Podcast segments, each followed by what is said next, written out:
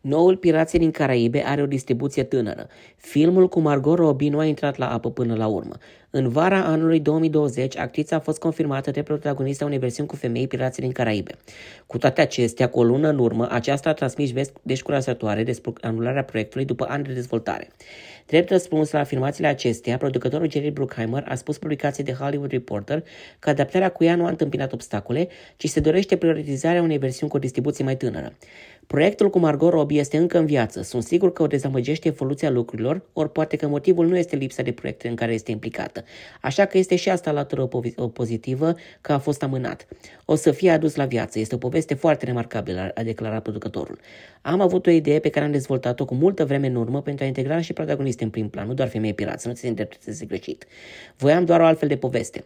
Am crezut că o să fie grozav, dar Disney nu a dorit asta, a declarat Margot Robbie.